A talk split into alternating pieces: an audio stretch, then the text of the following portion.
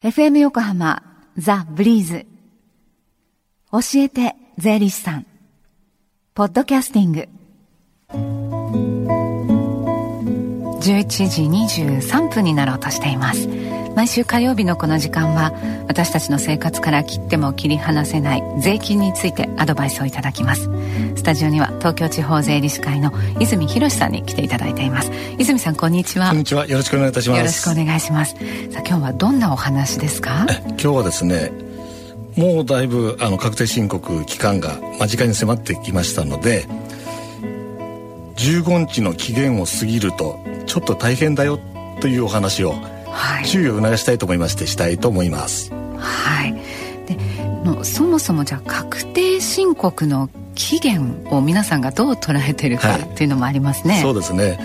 よくあの聞く話なんですけども申告書だけ出すのが3月15日でいいと思ってる方がいまだに結構いらっしゃるんですね。というのはどういうことかというと3月15日の日にちの意味はもちろん申告書出すのもそうなんですがその時までに納めていただくという期限でもあるんです。納税の期限でもある、はい、そうなんですね、はい、で結構あの話聞いてるとあれ？と思うようなあの質問があるんですけども申告書出した後に、はい、あなたはこれだけ税金がかかるんだから払ってくださいねっていう通知が後々税務署から来るという具合にあの信じ込んでる人がまだまだたくさんいらっしゃるというのが現状なんです、うん、そこのところを注意いただきたいと思いますね。じゃあその申告期限を過ぎてしまうとどうなるのか、はい、ということを、はい、はい、皆さんにぜひちょっと怖いお話を少ししたいと思いますが、はい、税金を納めなきゃいけないような申告書を出した人がいるとします、はい、でその方が3月16日以降つまりあの期限後にですね申告した場合には、はい、その額にもよるんですけども後々加算税という余計な税金がかかってきます、申告をしていなかったからかかる加算税ということで、はい、無申告加算税といいましてその率はね、はい、その納めていただくあの税金の15%もかかっちゃうんですよね。かなりの増額になってきますよね。そうなんですよね。うん。あとえー、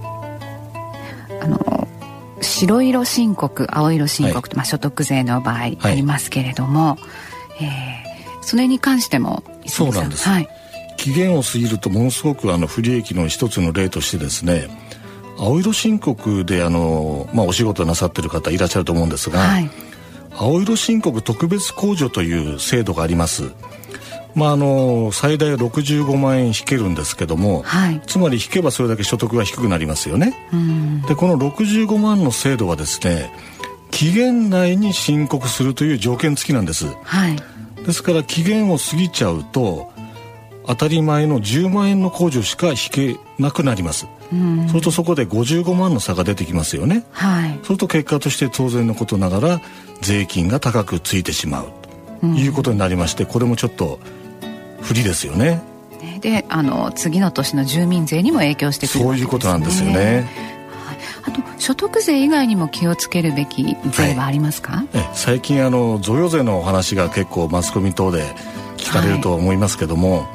まあ、その中にあの相続時生産課税という特例があります。でこれはあの届けを出せばですね、はい、最高2500万円まで税金がかからないという非常にあのありがたい制度なんですけども、うん、その届け申告をですね期限過ぎちゃうと、はい、もし2500万円満額使おうと思ってた方であれば、はい、通常の110万の基礎控除しかなくなりますので、うん、税額にすると970万円ほど払わなきゃいけなくなってしまうということで最初の目論見みと全然違ってきますよね。そうですね、はい。だからその期限というのがシビアだと、そうですね。ちょっと肝に銘じないといけないですね。そうですね。ぜひお願いいたします、うん、あと確定申告と合わせてその次の年のために事前に申告申請しておいた方がいいことがあるんですね、はい、そうですね。あのー、まあお仕事やってる方とか家賃などの不動産の所得ある方なんかそうなんですけども、はい、まあ青色申告の方が有利だってよく言われるのは耳にしたことあると思います、はい、じゃあ今度自分は青色にしたいなと思う方がじゃあどうすればいいのかというお話なんですが、はい、もう今はダメなんですけども今度の3月15日までに青色の承認申請書を出せば、はい、来年から青色という形に適用できます、うん、でその期限がその3月15日なので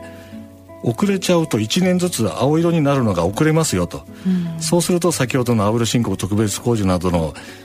特典も使えないのでねその分税負担が違ってくるということなので、はい、そういったあの申請をしたいなと思っている方は必ず申告と一緒に3月15日までに届け出をお願いいたします、うん、はい。あと10日がありますのでね、はい、まだという方忘れずに申告を。そうですね。はい。なさってください、えー、泉さんどうもありがとうございました。ありがとうございました。さあそして、えー、おしまいにですね皆さんにご案内がありますえー、去年あのこのコーナー担当された税理士の海野博隆さんが5本を出されるんです。で今日実はスタジオに海野さんに来ていただいています。こんにちは。こんにちは。ご無沙汰しておりました。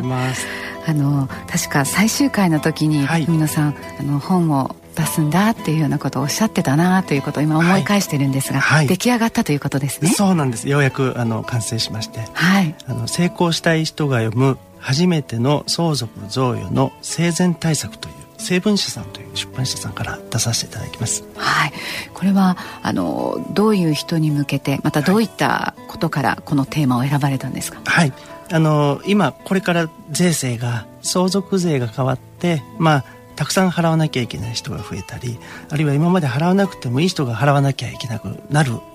改正が行われようとしてますので、はい、そういう改正に対してあの生前に準備をしておきましょうよと。いう、その準備、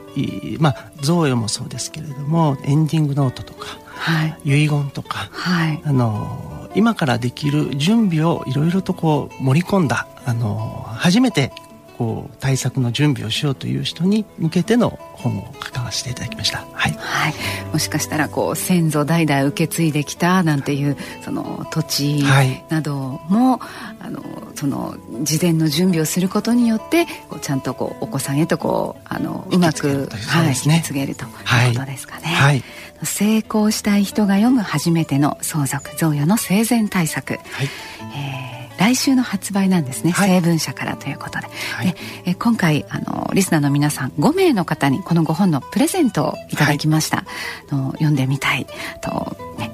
準備をしたいと思っている方。12時半までにご応募ください。ファックスナンバー045-224-1019メールの場合は breeze breeze アットマーク fm 横浜 .co.jp へお寄せください。なお5本の発送は来週となりますのでご了承ください。当選者は番組のエンディング12時50分過ぎに発表いたします。今日も皆さんご足労いただきましてありがとうございます。ありがとうございました。この時間は税金について学ぶ教えて税理士さんでした。Deep inside your ears still lingers on fading sound of footsteps so clear to hear whenever I find you with empty beer bottles in your hand. I see someone four years old staring back at me. Once you told me you don't know who you are. There are pieces of you lost somewhere along the way. You've been searching hopelessly in a wrong place. Cause they have always been with you from the very start. So many years you haven't been yourself.